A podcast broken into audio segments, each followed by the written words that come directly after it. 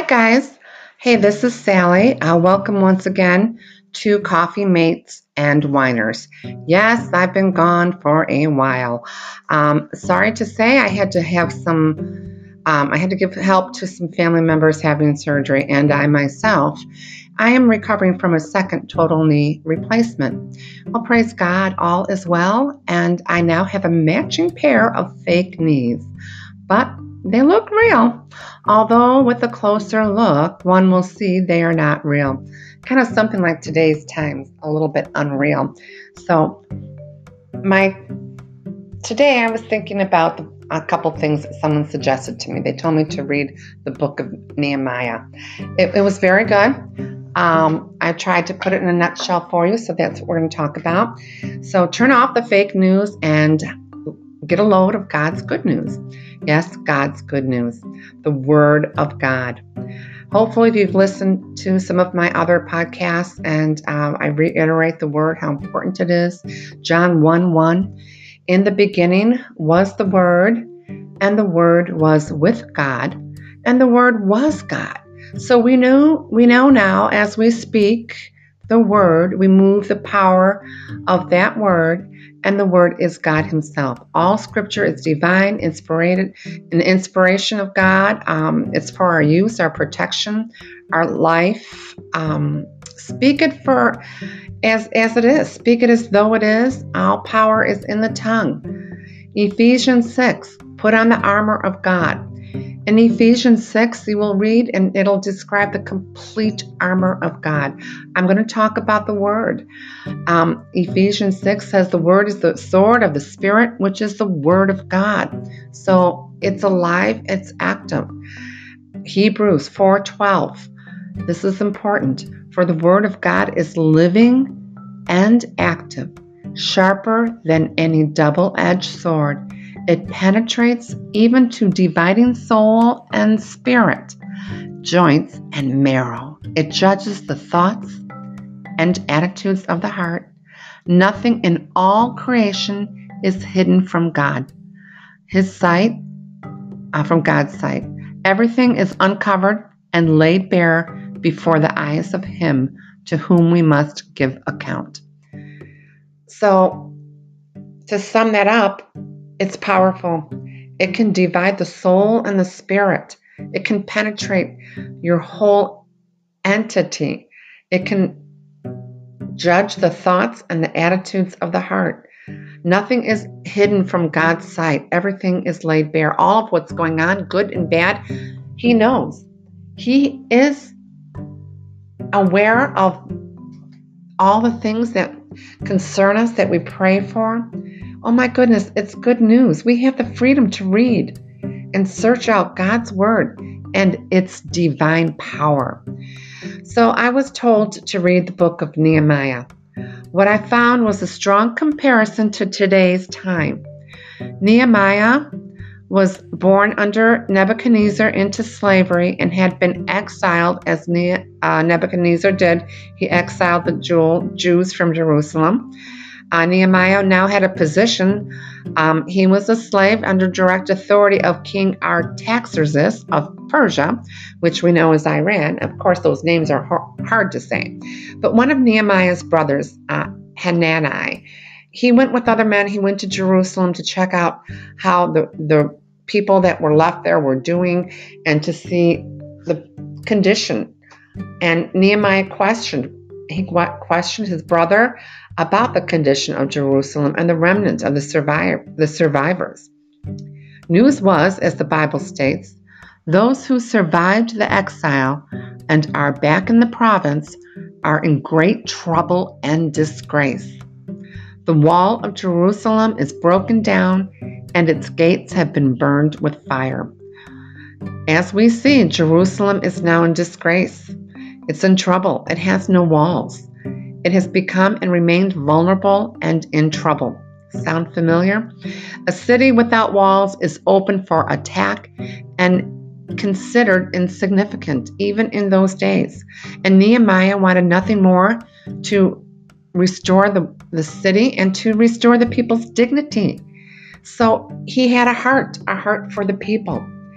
And his his mission was to go and restore their dignity, restore the town.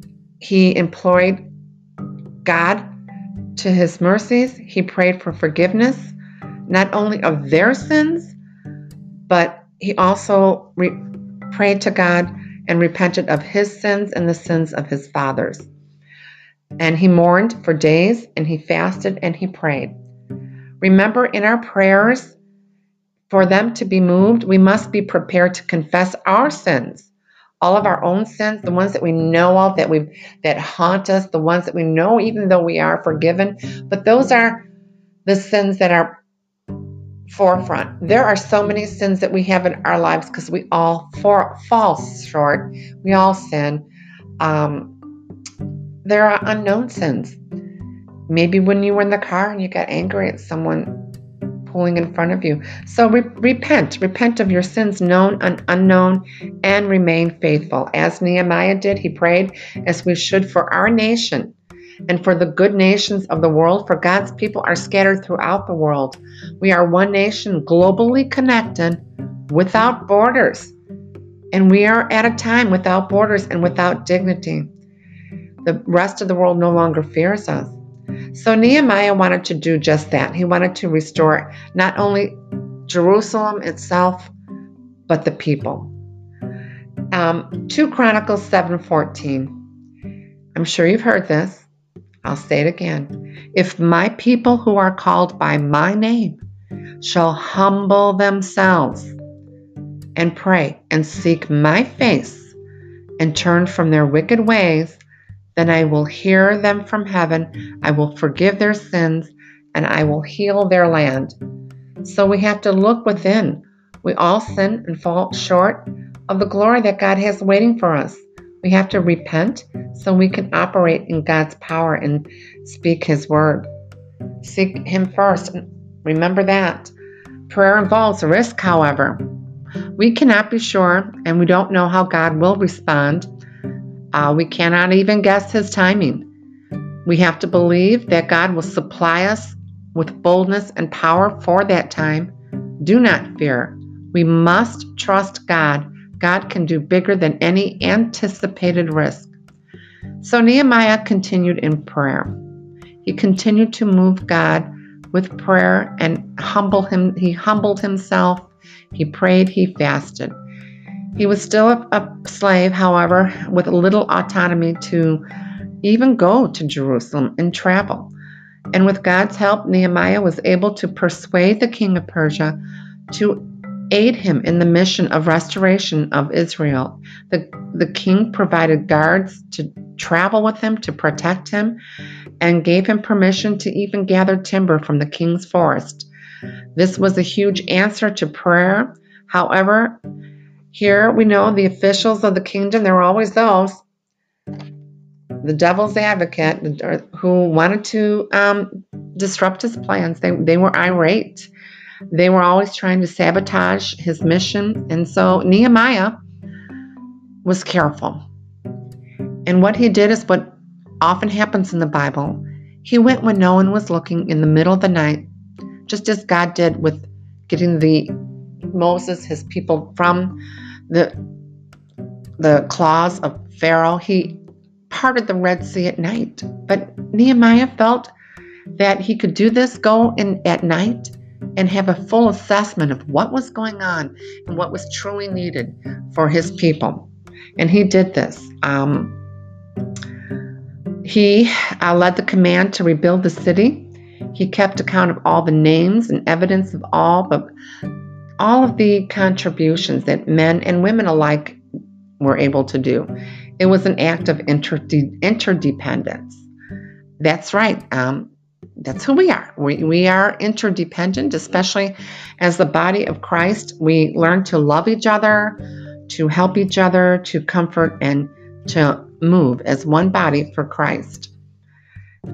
Getting back to the officials, they um, once the land was underway and the city was becoming alive again and the, the walls were being built, the officials continued to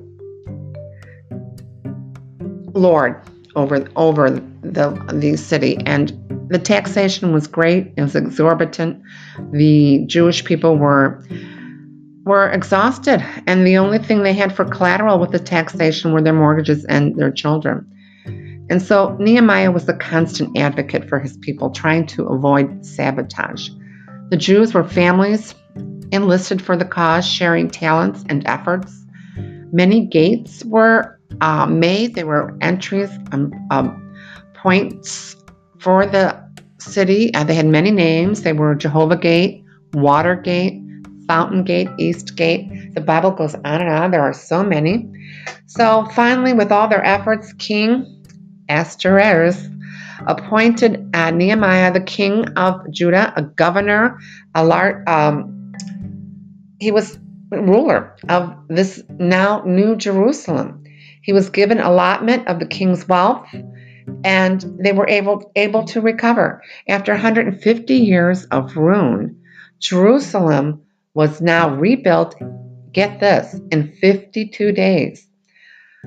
Well, um, some archaeologists suggest the city was not built as it was prior. It wasn't quite as large, but all the Jews were able to go back. The exiles, the king was gracious. They were able to live among their own people. The wall was complete. Nehemiah also appointed his brother Hanani commander of the city, because he felt he was a great man of authority and integrity, and as the Bible states, his brother feared God more than most men. So we knew he could be trusted. So he did put him in command under him. Um, the Jews put their heart into rebuilding this, this city. They've gained their freedom from captivity, which is what we need. We need to always remember not to be captive to the thoughts of this world, but, but to renew your mind. As I've said before, and the Bible says it, we now are living in such great times that we, we have to discern and be careful of what is right and what is wrong, and know what God's word says is right. And even though the world world says and suggests that this or that should be our our um what we think we should do and we know better, just remember, don't let them take captive of what you have learned and what the Bible says. The Jews were no longer threatened or harassed by their enemies and their neighboring um, count, counterparts, the cities that were, were um, able to infiltrate them and harm them are no longer able to do that. And they've seen the power of God, and they become very fearful, which is a good thing. The land has been restored. Um, the exiles returned. There was a priest named Ezra. I love that name, Ezra. And he stood on a pedestal, sort of like when Christ was at the mountaintop. And he stood on the pedestal to read the laws. And he read the laws to the people, and the people were so astounded. They stood up and they lifted their hands and responded, "Amen, amen," which we know that means it is done. And they bowed down and worshiped the Lord with their faces to the ground. How exciting! Nehemiah eight ten. Do not grieve, for the joy of the Lord is your strength. The people, they celebrated. They went away and collected food and drink and celebrated with great joy. The day will come for us. We can do that and celebrate with great joy. God has not forgotten us. God desires us to rise up and to rise up from complacency. So don't allow leadership to break our covenant with Almighty God. Be faithful, pray, repent, and celebrate beforehand. Remember, blow those trumpets, because it's going to happen. Be bold and be brave. Acts two seventeen, in the last days, which I'm no scholar, mind you. I'm learning as I read, but I really think we're in the last days, which is not equivalent to the end times, but it's close. Uh, but we are in the last days, God says, according to Acts two seventeen. In the last days, God says, I will pour out my spirit on all people. Your sons and daughters will prophesy. Young men will see visions. Your old men will dream dreams. I've had some dreams. I've had a vision of the Almighty hand of God from his elbow down. It was kind of It was vivid, but it was quick, and it was the vision of his hand sweeping across all of South Asia. Whatever that means, I don't know. But he does say he will pour out his spirit on all people. That means good people, non-believers, maybe ISIS. Who knows? Would it be not the most fantastic thing that all those corrupt minds of ISIS and those figures that are now tormenting Afghanistan, that they will see God, that they will see Jesus, and they will turn their hearts. There are good Afghans now, good Christians there that are still under threat of their own lives. We need to plead for God to, to protect them and pray for them. Habakkuk one five, look among the nations and see, wonder, and be astounded, for I am doing a work in your days that what you would not believe if told. I did mention this once before. I'm going to say it again. Well, I love this. Habakkuk one five, look among the nations and see, wonder, and be astounded, for I am doing a work in your days that you would not believe if told.